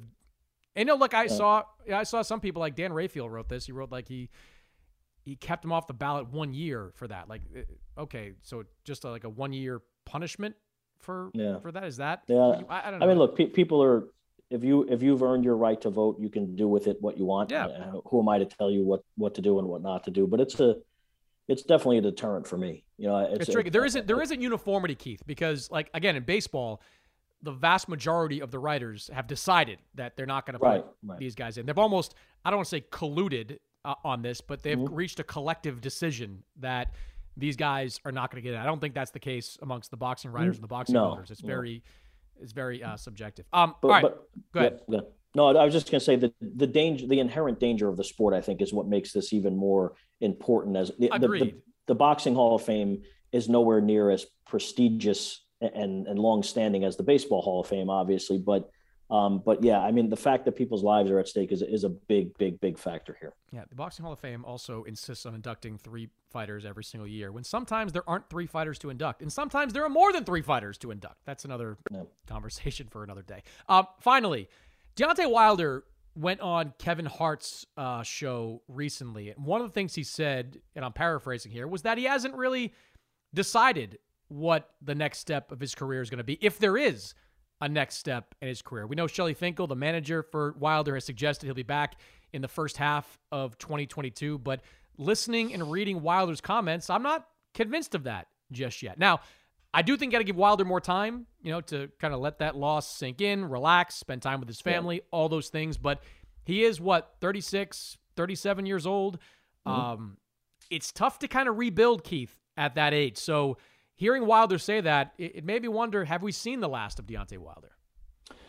I don't think we have, Chris, and and uh, I, you know he has a lot of children and he has a lot of people to support and everything. So I think we'll try to see him get you know try to get back into like a big money fight. But the one thing that's going to be shocking to him is that he's not you know he he was violently knocked out by Tyson Fury uh, in their third fight, and he's going to have to accept lesser money to come back and fight and the, significantly the, lesser money. Right? Yeah, and and it's a it's a a tough financial position for Al Haymon to be in because I think you have to put Deontay Wilder on pay per view to satisfy whatever his purse demands, whatever he eventually agrees to fight for. He, it's still going to be a pay per view fight. And I think PBC has shown us that they're willing to slap anything up on pay per view here with Charles Martin and Luis Ortiz. But um, I think we'll see. You're not see. Excited for in, that? You're not giddy for that? Mm, not so much. Uh, I, I, don't have a problem with the fight. I mean, because Charles Martin can punch. I know people like to crap on Charles Martin because of what happened with the Anthony Joshua fight and everything, but he can No. crack though. And, and, And he's we- and won look, a couple fights now, so Yeah, it's you know, yeah, he's fine. Lu- Luis Ortiz may or may not be 70 years old. Who really knows? But um, Who knows? For forty dollars, you can find out. for forty dollars, you can find out. Um, yeah, but I do think that uh, Deontay Wilder is going uh, is going to fight again because I've also heard you know before he said this on Kevin Hart's podcast, which has been kind of all over the place now since yesterday. Um, I had heard behind the scenes that he was pushing to come back sooner than later because he really wanted to get back in there. So, so he's saying different things, and um, you know, it's not going to sit well with him either, Chris. Uh, having that be the lasting impression of his career. Now, it doesn't end well for most fighters, but a guy who prided himself on viciously knocking out everyone and had unfortunately said many times that he wanted to kill someone in the ring, which is a really a disgusting thing to say. Um, but he's not going to be okay with that being the last moment of his career. Now, that might wind up being the last moment of his career again in another fight if he fights too long.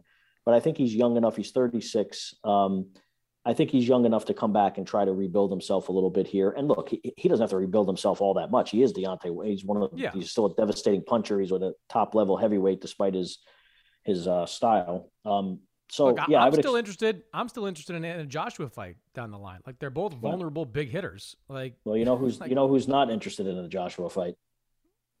Anthony Joshua, Eddie Hearn. Eddie Hearn. Yeah, no, yeah. Well, we'll we'll see. The time changes everything, Keith, as you know. Yeah, uh, that's true. You know, true. you need you need money. Things happen. I I agree. I think. I mean, we mentioned we kind of goofed on the Charles Martin Luis Ortiz fight. Let's say Charles Martin comes through that. Like Charles Martin could be an opponent for Deontay Wilder. I mean, it feels feels like a right comeback fight to me. Well, all joking aside, Chris, I do think that I don't, you know, it might not, uh, it might not go that long. But I'm actually interested in seeing that fight. It Yeah. should, of course, I don't care if it's four dollars. It shouldn't be on pay per view, but, No. but it's a fun fight, and you know, I think it's interesting. Yeah, it's it's fine. If Charles Martin wins, bring me Charles Martin, Deontay Wilder in the first quarter, Yes. whenever Charles can come back of next year. If Deontay wins that, he's right back in the mix. I mean, one Yeah. one one big win can put him in the mix. Although I don't know what does the mix mean. Really, like like I don't know what that means right now because Joshua Usyk, then Fury Usyk, 2022 is not going to be the year where Deontay gets that big fight he's looking for. I don't know what the big fight is for him um, in the second half of next year. Maybe he winds up fighting. You know, just let's say he fought Charles Martin, or but I could see him fighting Andy Ruiz as well. Yeah, yeah. It just those are not just big pay per view type fights. Like they're Right. But they will be on pay per view for sure. yes, of course. Why, why would we put everything on pay per view? Let's put this podcast on pay per view. No, nobody would listen to that. That's for sure. Uh, Well, Keith, for- good stuff, we'll char- man. we'll, we'll, we'll charge four cents for it. See how it Four goes, you cents. know? Four cents. That might be a little bit steep as well. Uh, good tangents today, Keith. I appreciated it. And uh, I got, I got, I got. It was, it was therapeutic for me, Chris. I've been on the road a very long time. The last couple you. months, I'm old and cranky, so I got some of it out of my system. I appreciate it. you got it, man. See, talk to you next time. Same here, man. Bye. When we come back, my conversation with Xander Zayas. With big fights every week, there's never been a better time to give FanDuel Sportsbook a shot and join the action on FanDuel Fight Nights. Because right now, you can place your first bet risk free. That's right, you'll get up to $1,000 back if you don't win. FanDuel gives you so many bets to choose from. There are parlays, round props, method of victory bets, and so much more.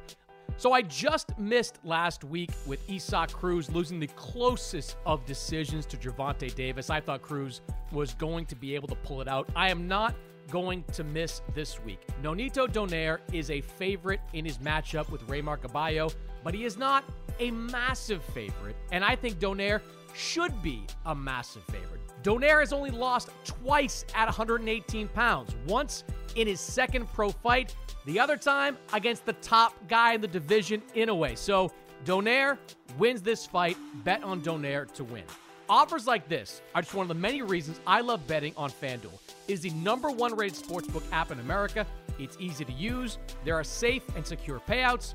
When you win, you get paid in as little as two hours. With FanDuel in your corner, you'll always get exclusive odds boosts, great promotions, and so much more to make FanDuel Fight Night even more exciting. That's why they're America's number one sportsbook. Sign up with the promo code BOXING to bet risk free up to $1,000 on FanDuel Sportsbook. Download FanDuel today. That's promo code BOXING. All right, Xander Zayas is here. He's a junior middleweight prospect. On Saturday, he will attempt to go 6 and 0 in 2021, 12 and 0 overall when he makes his MSG debut on the undercard of Vasily Lomachenko's lightweight fight against Richard Commey. We were talking just before we started, Xander, about you're I think you're getting the prime real estate. Like you're getting the slot that comes on right after the Heisman ceremony, which is when everybody's watching. Everybody wants to see who wins the Heisman, and that is on ESPN. It immediately switches to Top Rank Boxing, and they're going to see you. Last year, Edgar Berlanga made uh, made good use of that. It was kind of a launching yes, pad for him. Do you kind of see it in a similar way for you?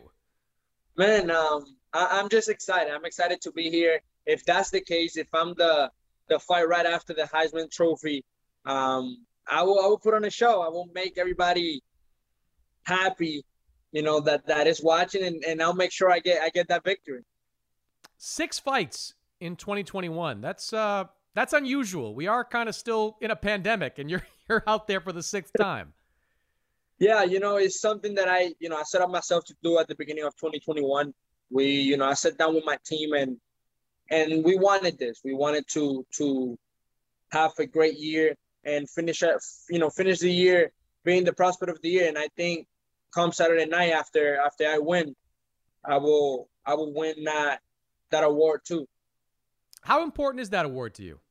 Man, it means everything. You know, it, it sets it sets me up to you know great things. You know, all the all, all the great fighters at one point they were they were the prospect of the year, um, at least most of them, and and that just you know elevates me to to a to a new level. You know that fighting more better opposition. You know, getting into that that contender level at, at 154. That's you know that's the next step, and and I'm looking forward to it.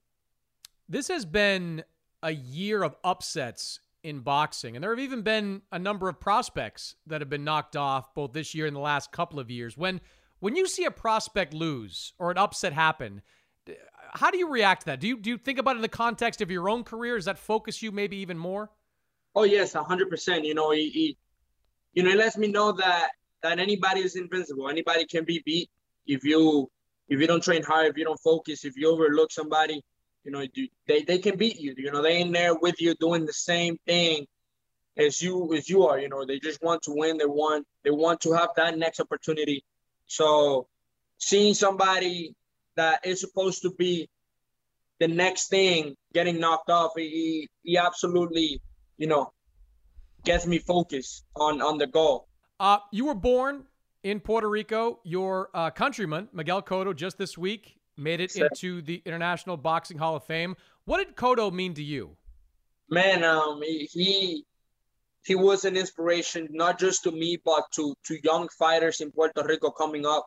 Um, you know, he his house was was here at MSG, and I'm looking forward to be, you know, that next that next Puerto Rican star to to hold a name for Madison Square Garden. I mean, it, it will be it will mean a lot to me, and I'm just focused. I'm focused to, you know, take on it and and and be that next that next world champion for Puerto Rico. Yeah, I know. Kind of the Mexican holidays are big for guys like Canelo and, and some of the other great Mexican stars, but that Puerto Rican Day Parade weekend, whatever it is in New York, that's such a massive day yes. for boxing. Like Cotto fought on that date a number of times, and those scenes, I'm sure you remember them. They were wild at the Garden. they were, they were wild, and I'm looking forward to you know bring that back. You know, bring that that excitement back to New York, that excitement back to to the island of Puerto Rico, and just you know do great things here. Do great things in my career, and do great things here in New York. What do you remember about Cotto's career? Kind of growing up, young fighter, Man. he's in his prime. What do you remember about it? Man, he when he fought Zab Judah, that was a great fight. Shane Mosley, um, Margarito, the Margarito, the revenge. How old were you when he fought Zab Judah? I was. I don't think. I don't think I even remember the fight, but I still watch it to this day. I still watch. I still go back and watch it because, you know, that was that was that was a good step up for for for Miguel Cotto in his career and and being able to to do what he did to stop Judah was which is amazing. Yeah, that was at 140 pounds, I yes. believe, um, as he was making his way up the ranks. You know, that, that's one thing about Cotto that I always respected. He, he would always seek out the toughest opponents. He would bounce between promotional outfits at times, between networks at times, and he wasn't interested in tune-ups. He wanted real fights. He wanted, yeah, he wanted the best, and that's what I'm looking forward to do too. You know, I want to fight the best. At, you know, when it's the right time, and and prove myself and prove the world that I belong in here. When you look at a guy like Cotto in your own career, like, do you take things from what he does when you were kind of watching him growing up? Like, is, do you incorporate any of his style into yours? Man, you know, you always you always look at fighters coming up, and you wanna you want to be like them. You want to incorporate things like they did. But um, sometimes it works, sometimes it doesn't. Yes, I tried to you know work on some things that he used to do, like the left hook to the body um, and for now, you know, throughout my career, my 12, you know, 11 fights in, it's been working. So I'm gonna continue to use it. But some there's some other things that you know they don't they don't work out, and you just gotta you know fix them or or try to you know keep working on them. Yeah, I think your left hook to the body took the life out of Dan Karpency in your last fight. You hit him with yes, one. Yes, I think that was that was a key to victory in my last fight. my my team were telling me keep digging to the body, double up to the body, and uh, you know, we we all know what happened when you know after that. You know, some of the best rivalry fights in boxing have been Puerto Rico versus Mexico. I was just working a fight recently with Gabe Rosado against Jaime Munguia. Yeah. Like there's there's just like a natural I don't know if it's bad blood, animosity, whatever it is. Like whenever a Puerto Rican fighter and a Mexican fighter get together, it usually is a great fight. As a Puerto Rican fighter, why is that? Why do you think that rivalry leads to such great action? Well, because Puerto Ricans are very proud of being Puerto Ricans, and and Mexicans are 100% pl- um, proud of being Mexicans. So when that comes together, it's just two competitive countries just trying to put on a show and showcase who's the best. I think that's that's what it comes all about. Um, I don't feel like there's bad blood. You know, it's all love at the end of the day. But when it comes down in the ring, we gotta we gotta show who's the best. So you started this year, I guess. What, what weight did you start this year at?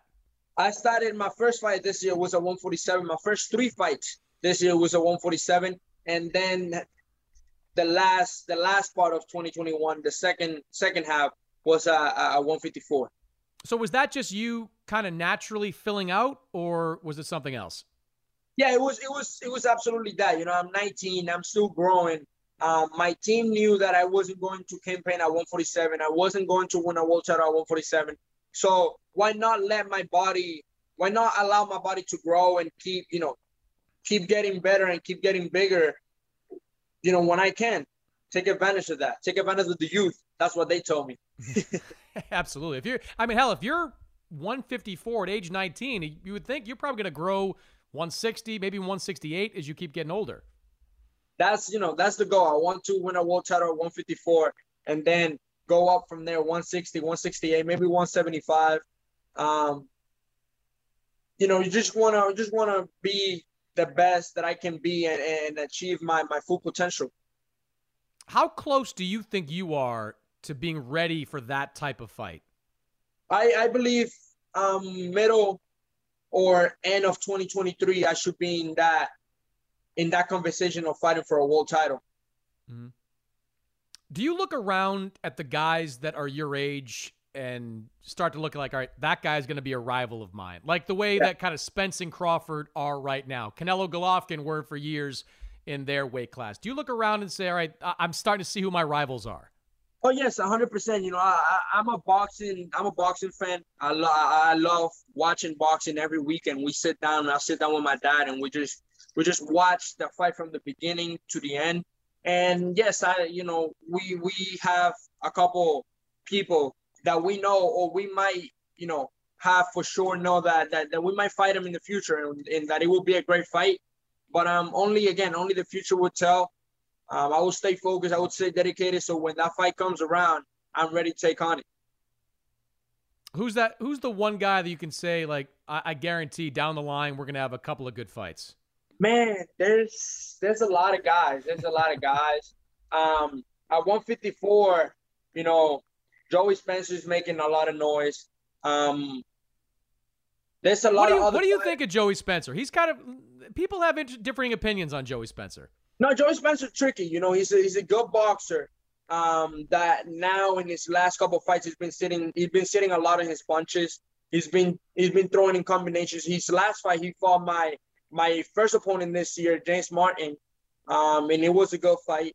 And and I think in the future, if we you know if we continue our our way up and we we stay at 154, both of us, it could be it could be a really exciting fight. Mm-hmm. No question about that. That'd be fun between two good prospects uh, in boxing. Um, so as we said at the top, but probably a big exposure opportunity for you fighting as as a potential opener early on on that card. Like as you, I mean, I'm I'm guessing you're gonna have a lot of adrenaline going through you at being your first time fighting at MSG, no matter what. But like, yeah. what are you going out there to do with that with that many eyeballs on you? D- does that resonate with you? Do you start thinking about, all right, I, I can put on a show here? I'm focused. You know, I, I know I will put on a show. Um, I'm I'm I want to you know put a statement out there and let everybody know that I'm the prospect of the year and that I'm coming. You know that I'm that I'm here to stay and that I will be at the top very very soon.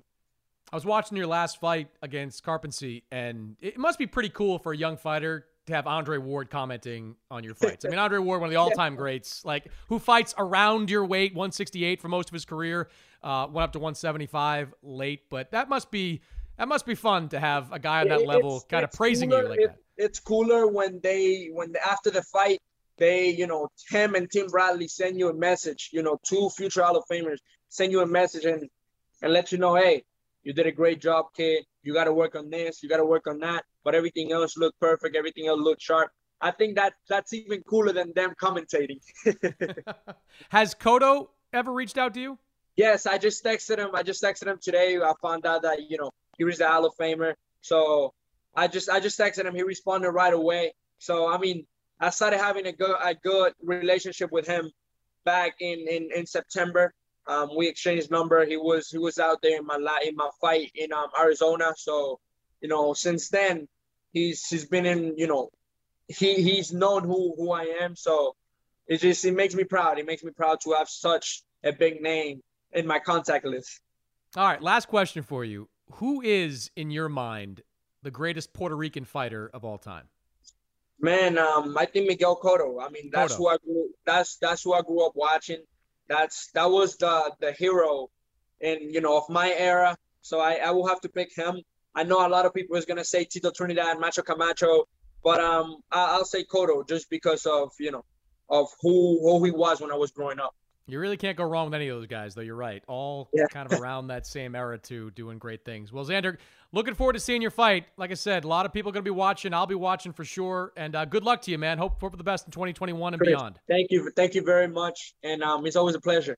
When we come back, bantamweight champion Nonito Donaire.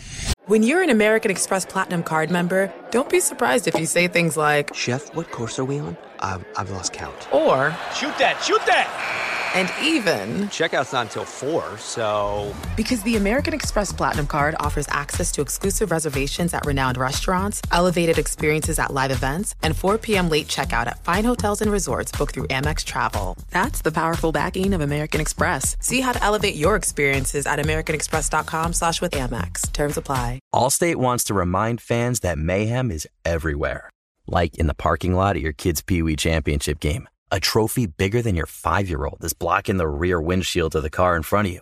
As they reverse into you, you're stuck on defense. And if you don't have the right auto insurance coverage, this crash could drain your athletic fund. So switch to Allstate, save money, and get protected from mayhem like this. Based on coverage selected, subject to terms, conditions, and availability. Savings vary. What's up? I'm John Wall. And I'm CJ Toledano, and we're starting a new podcast presented by DraftKings called Point Game. Everyone, please welcome Coach John Calipari. We're getting beat by 18. My first game in Kentucky, they're saying Cal's a bust. He can't coach. This is crazy. John Wall runs down the floor and makes a buzzer beater. Yep. You remember that, John? That's my first game winner I ever made. Remember, you said you never see me do that. Ladies and gentlemen, Demarcus Boogie Cousins. I called Book. I'm like, yo, bro, I'm about to commit to Duke. And I hung up on him. Bro, I'm talking about. Do you want to tell me how many times he called me all type of names, bro? You really sold me out. You doing this, bro? I was sick. I remember that like yesterday, man. Love you, John Wall. Thanks, coach. Love you too. You made me everything I am today. Nah, you made me. You made me. I love it. Check out Point Game with John Wall and CJ Toledano on the iHeartRadio app, DraftKings YouTube, or wherever you get your podcasts. It wasn't even supposed to be That's my, my game, bro. All right, Nonito Donaire is the WBC's bantamweight champion. On Saturday, he will defend that title against Reymart Gaballo. That's a fight you can watch on Showtime, and Nonito joins me here on the show. So, 39 years old, Nonito. When you were in your 20s, did you ever think you would fight until nearly 40? Nope. you know, um, you know, I, I'm just the kind of guy who just go day by day, kind of, you know, uh, live in the present kind of mentality, you know, and just kind of go fight per fight. You know, I've never really thought about even fighting at this age, you know, and and still enjoy it. How different do you feel at 39 compared to 29? I think that the difference is um, I'm un- I'm understanding um, my body more at 39, and I'm understanding myself and and being able to utilize um, all the experiences that uh that that I garnered throughout the years. You know, and I think that's the biggest uh, key for me is accepting what my body is capable of and utilizing that the uh, the experience that I've um, that I've uh, accumulated throughout the years. Well, talk to me a little bit more about that. What does that mean? Like, at, at what point in your career did you kind of make adjustments that helped you get to where you are now? Well, I think the funny thing is, I just had done it recently after the uh, Inoue fight. You know, because after you saw the ups and downs in many years, losing and winning, losing and winning. Um, it was just more of like I wasn't thinking, you know, I was just going out there to fight, you know, and just trying to land big shots. This time, you know, I was very strategic, like how I used to be uh, back in the days, you know, and um, and I think that's the biggest difference now is that I'm utilizing what I'm good at, which is strategizing. Yeah, you mentioned the Inoue fight, and in a way, even though you didn't win it, I think that could have been a decent way to end your career. Like you went up against the toughest guy in the division, you went the distance with him, you gave him hell, you hurt him uh, during that fight. Uh, you proved yourself once again at that stage of your career. Did what was your thought process after the Inoue fight about what you were going to do next? I said I got to go back to the drawing board. I don't like being second, and that will never be. so retirement never crossed your mind. No, I just I, my first thing that I went after a week after you know we had about a, a week or two of, of vacation after the fight, and I went right back to the gym. I, I said that you know what I got something that I need to to do to create to uh to utilize and, and get used to again the habits and I went back to that gym and and it showed in the the fight with Oubaali. Yeah, it, it's funny. You at bantamweight, you're great. Like you're an all-time great at that weight class. You lost what once very early in your career in your second pro fight, and you lost to a pound for pound guy. And in a way, as we said, you went the distance with him. That was a tough fight. It, it just feels like that's the perfect weight class for you. The only time you've had other losses have been when you decided to move up in weight. Yes. I mean, I, you know, it was just more of, of trying to find a purpose after after uh, 2012 and and winning the fighter of the year. It was just more of like finding a purpose and and just moving up in weight, just moving up in weight, and and and going for the uh, the more lucrative fight. You know, rather than just being stable to where I'm at. But I mean, I don't, you know, I don't I don't take anything back. You know, I've learned from a lot of those uh, uh, fights and here I am making that decision to go back down, and and which is the right time for me. Was that what it was? Because I remember talking to you after that 2012 campaign where you were fighter of the year. You had a tremendous year. Were you just needing different challenges back then? I think I think it was just more of like I've answered the, question that I needed to answer, which why I was boxing, and um, it came to a point where I accomplished my purpose in, in the ring, you know, and um, I, I want to keep keep fighting the best out there or keep being challenged so that I can train harder, you know. Um, part of it was like that. Mm-hmm. Do you have so you don't take any of it back, but do you have any regrets about that period where you were moving up and up in weight? Um, no, no. You know, I I I was able to uh, experience that things that I've done. You know, and here I am, uh, even stronger and understanding and more confident in this in this uh, in this division because I've fought the best out there and I've fought uh, the biggest guys out there. You know, um, even though I was a smaller guy, but now that I'm the bigger guy, you know, because of the fact that I've experienced those, I won't ever take anything back. How tough was it, or maybe it wasn't tough, but going from fighting Frampton at 126 to dropping down to 118 for the start of the Super Series against Ryan Burnett? I mean, how tough was that? What seven months to get health in a healthy way to 118? I was never really, you know, I was never really uh, the guy who gained so much weight. You know, ever since um, I got to a point in my life, I just I've had a lot of healthy lifestyle. You know, I live off um, eating properly. I live off in the gym most of the time, and so the weight wasn't wasn't uh, difficult to make. I actually felt really good. The only thing was I needed to adjust was the way I fought because I fought like I was a featherweight rather than you know fighting at the the the bantam weights you know and that's something that i've adjusted after you know after a few fights what is the difference that you feel in the ring at you know 122 126 versus what you are right now at 118 i mean there's just a lot of confidence you know because because i know this is my weight class i'm like everybody else you know i'm cutting weight as everybody else. Compared to 22s and 26 they were way bigger than i was you know um at 26 i would weigh in at 126 and i would walk around 128 130 you know so you know and and and that's the same weight that i do from 118 as well. Sometimes i reach up to one you know 128 or 130 you know and i was fighting that way at, at featherweight. So to me it was just it was just the, the right choice at this time especially that i'm uh, you know i'm i'm experienced enough look all fighters struggle to make weights the toughest thing fighters have to do besides actually getting in the ring and win a fight but how how, how are you at 39 at, at making 118 I'm actually, you know, it's it's it's the funny thing because eh, I I believe that um I don't know what it is about me or my body. I mean, I'm just blessed with it, but it's been very uh, easy for me to do it. You know, and I think I do I do a lot. It's easy for me to cut weight because I do a lot of practices like meditation and, and fasting with meditation. So fasting to me is like a normal day to me. So hmm. I I don't have to worry about the weight. I can eat for a couple of days, a few days, maybe a week, and I'm fine.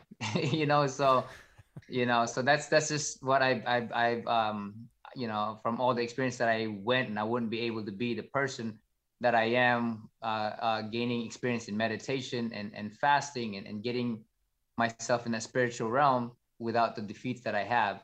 And and now making the weight is just such a simple thing for me. I mean, I could go down to 115 if I want to, you know, and still feel really strong.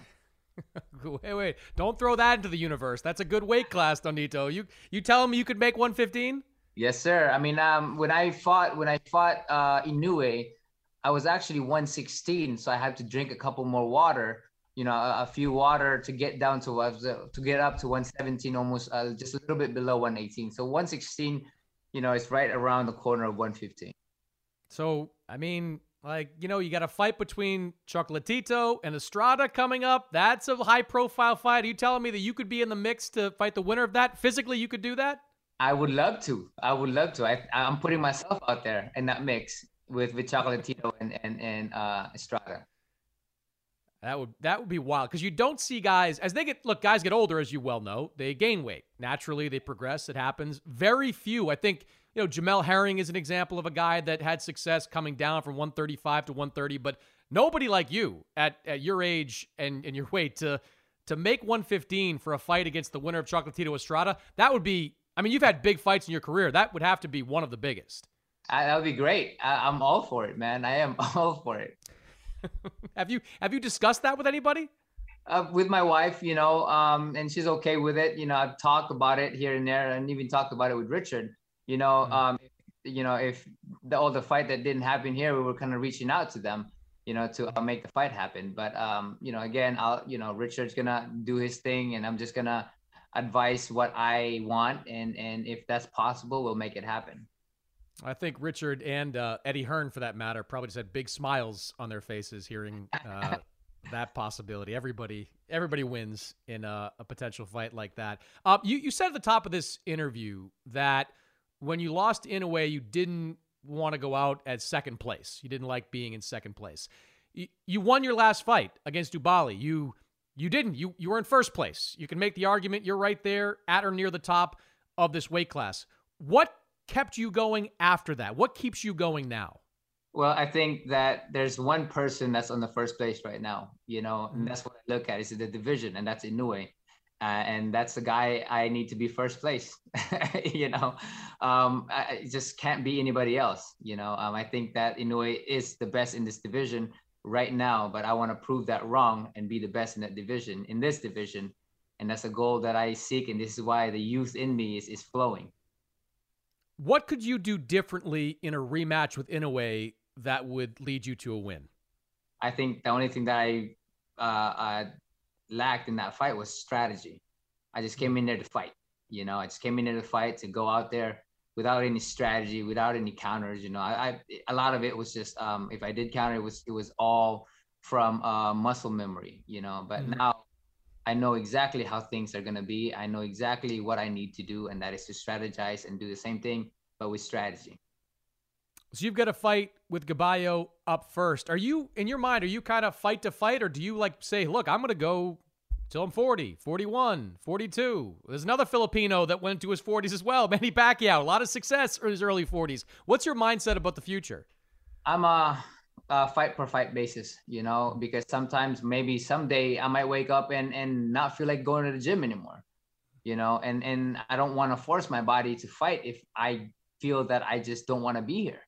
You know i'm grateful that i wake up and i'm like i'm gung-ho about it. I'm ready to go. I'm i'm i'm all up for it you know. So i think that's the biggest uh, thing for me is i'm ready to go and i'm excited. What does uh, your wife say about your future she's always just been very supportive of me and and she kicks my butt in the gym you know being my trainer at the same time being my strength trainer i mean she, we know all the people that work with her she knows how tough she is, you know, um, and she's all for it. If if I am gonna go for it, she's gonna support me, but I have to give it 100. percent So your wife is your wife Rachel is your full time strength trainer. Yes, full time strength trainer, and also um, the head coach in in you know in the corner. Mm-hmm. So uh, how, how does that work? I, I've, we've talked a lot in recent weeks about fathers and sons, and that's difficult as it is. How about husbands and wives? You know, it's it's funny to me because the, the the thing is what she tells me i understand it's like it's like i have to listen you know so you know, difficult to it it's just it's just um you just get it because you have so much conversation when it comes down to it you know it's not like you only talk about it in the gym. We're talking about it in the middle of the night at sometimes at two o'clock. We're we're, we're you know we're, we're talking about it how to counter how to do this. I mean like two o'clock in the damn morning you know? So and i think that when she speaks to me i already understand what i what she needs me to do and what i need her to tell me to do you know so to... so she'll wake you up in the middle of the night be like listen i, I think you're not throwing the counter left as often as you should. Sometimes sometimes before we go to bed you know sometimes when we go to bed she's like hey, i got a i got an idea and then she's like okay and so we're talking about it. Next thing you know, it's two o'clock in the morning because I'm like, we're just talking about it. But that's the greatest thing. And I think the biggest advantage for me is because at this time, at this experience that I have, you tend to forget, you know, um, what you hear and you just kind of go uh, uh, on the other ear. But because she's always there, our conversation is, is memorized. It's and, and her voice, uh, because of the, the constant conversation that what, what she needs me to do is just, it's easy to understand. Is that is there a secret to making it work? Because I I would guess it doesn't work for a lot of people, or it wouldn't work for a lot of people. Trust, trust. Mm. Um, mainly, uh, you have to you have to uh, respect her because there's a lot of times that women are not respected because they're women, right? Mm. And this is a man's sport, supposedly, right? So things like that. And for a very long time, she'd work with me, but I would never listen because I had that mentality until recently, you know, during the the, the pandemic when I uh, when I got the COVID and the, the fight didn't happen, we shut down everybody. And it was me and her training and and I love what she had to say. She was very smart about fighting, you know, and so and it showed in in the Oubaali fight, you know, and this time around as well, you know, just it's just an incredible uh, um, uh, tandem. You know, you're right about what you said there. Boxing in general, I don't say mistreats women, but doesn't care as much about women as it probably should. Maybe it's because it's they're not the target demographic for television, but I know you. One of the reasons the Casimero fight didn't happen this summer is you were upset about some of the things that were being said uh, towards your wife. I mean, you see in boxing, you know, there are some bad things happening to women by boxers in a way. It's it's it's uh it's not a not a, a women friendly sport at this point, is it? Well, I think it's because of, of what has transpired throughout the years, and and when strong women comes out, they're like, whoa, whoa, whoa, what's going on? And for me as well, you know, um, I stand for what I believe, you know, and I'm always going to protect my wife, like she's always protected me throughout the years, you know, um, and that, and, and I, I stand by that. Um, but yeah, with women in boxing, you know, you just don't see enough unless they're fighters, you know, then you'll see that and you give that respect because they fight. But then you don't give enough respect for for the smarts that they have um, being in a corner, you know, because of the fact that there was really no women, you know, who uh, who had that that success, you know, or, or even that limelight like she does. Yeah, well, you and you and Rachel have certainly had a lot of success in your career, and that career continues on on Saturday. Donaire Gaballo on Showtime. Good luck, man, and uh, hell, I- am if you can make 115, sign me up for Donaire versus the winner of Chocolatito Estrada. I will be there front front and center to watch that one. And by the way, I am bringing the sports world with with the blockchain, so that's something that you guys gotta look forward to. It's gonna be incredible, man. I think that if they're bringing in YouTube, I'm bringing in blockchain. Now we're talking. Now we're talking about that. Uh, Nonito, good luck, man, and I'll talk to you soon. Thank you, sir. You guys have a good one. That's it for this week's episode. My thanks to Keith Idec, Xander Zayas, and Nonito Donaire for joining the show. As always, subscribe, rate, review this podcast on Apple Podcasts, Spotify, wherever you can download podcasts. And we'll see you next week. Allstate wants to remind fans that mayhem is everywhere, like in the parking lot at your kid's Pee Wee Championship game. A trophy bigger than your five year old is blocking the rear windshield of the car in front of you. As they reverse into you, you're stuck on defense. And if you don't have the right auto insurance coverage, this crash could drain your athletic fund. So switch to Allstate, save money, and get protected from mayhem like this. Based on coverage selected, subject to terms, conditions, and availability. Savings vary.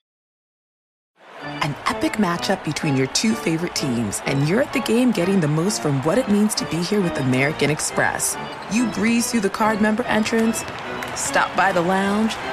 Now it's almost tip off, and everyone's already on their feet. This is gonna be good. That's the powerful backing of American Express. See how to elevate your live sports experience at americanexpress.com slash with Amex. Eligible American Express card required. Benefits vary by card and by venue. Terms apply. Whether it's your first time betting or you've been gambling for years, have a plan and know the game. Be aware of the rules and odds before you gamble. Set a budget and never gamble with money you can't afford to lose. Take a break and consider teaming up with trusted friends to help you stick to your budget. Remember, if you or a loved one has a gambling problem, call 1 800 Gambler 24 7 or go to helpmygamblingproblem.org for free confidential services.